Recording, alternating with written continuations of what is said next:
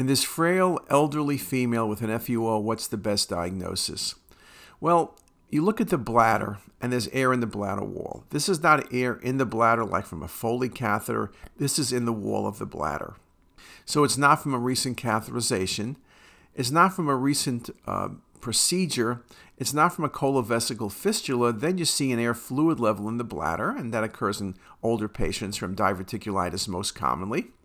Bladder cancer, that would not explain it. An invasive bladder cancer can have necrosis, but this is air in the wall 360 degrees. This is classic for emphysematous cystitis. It's a disease of typically older patients, often diabetics. It's a surgical emergency typically, and it's typically frail patients, as in this patient, often from a nursing home.